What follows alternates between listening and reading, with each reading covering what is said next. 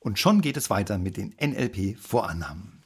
Heute die zweite, die da heißt, die Bedeutung deiner Kommunikation ist die Reaktion, die du darauf erhältst. Nimm doch mal folgenden Satz. Wenn du jemand ein Kompliment machst und derjenige ist daraufhin beleidigt, dann hast du jemanden beleidigt und eben kein Kompliment gemacht. Auch wieder ein schönes Beispiel für einen Satz, der trivial klingt, aber sehr viel mehr enthält, als auf den ersten Blick ersichtlich. Stammt übrigens wieder mal aus der Feder von Dr. Richard Bandler, dem Vater des NLP. Wie gesagt, klingt trivial, ist es aber nicht. Denn in der alltäglichen Kommunikation erleben wir oft genau das Gegenteil. Wie oft hören wir Leute in einer solchen Situation sagen, hey, sei doch nicht so empfindlich. Oder komm, jetzt stell dich nicht so an. Oder leg doch nicht immer alles gleich auf die Goldwaage. Leg doch nicht alles immer gleich auf die Goldwaage. Zwei sehr schöne Generalisierungen. Wir erinnern uns, Episode 10, möge die Macht nicht mit dir sein. Oder auch schön, ach, das hast du komplett falsch verstanden. Es ist schon irgendwie interessant, dass es so viele verschiedene Ausdrucksweisen gibt für diese Art von Schuldzuweisung, oder? Das grundlegende Problem hier ist, dass der Sprecher oder die Sprecherin nicht die Verantwortung für seine oder ihre Kommunikation übernehmen möchte. In seiner oder ihrer Welt ist das Gesagte wohl ein Kompliment und keine Beleidigung. Also überhaupt nicht schlimm. Und deshalb sollte der Empfänger der Nachricht es genauso verstehen und nicht so empfindlich sein.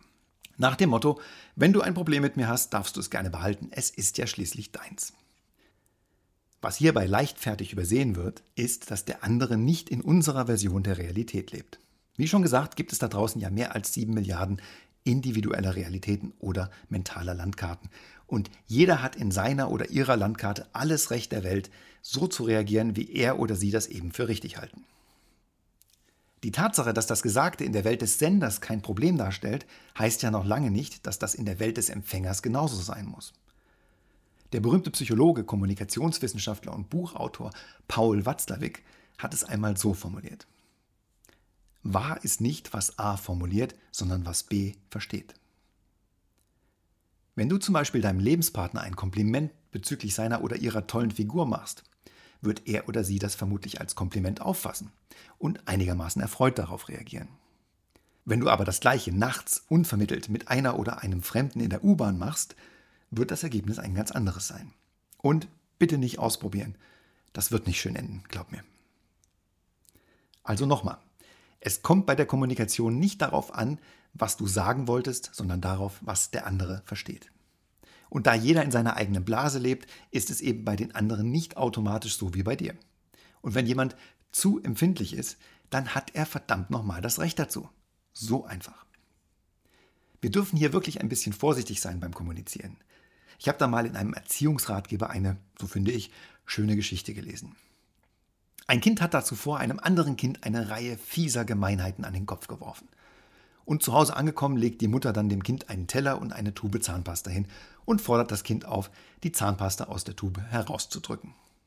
Das Kind kommt der Aufforderung ohne Zögern und mit Freude nach und drückt, wie verlangt, den gesamten Inhalt der Tube auf den Teller. Und dann sagt die Mutter plötzlich, so, und jetzt wieder zurück. Das Kind starrt ungläubig und antwortet, aber äh, das geht doch gar nicht.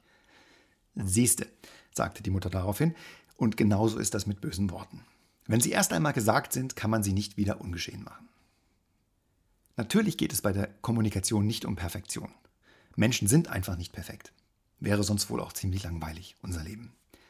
Aber es geht darum, sich über seine Kommunikation Gedanken zu machen und nicht einfach so zu reden, wie uns der sprichwörtliche Schnabel gewachsen ist. Und wir sollten verdammt nochmal die Verantwortung übernehmen für unsere eigenen Worte.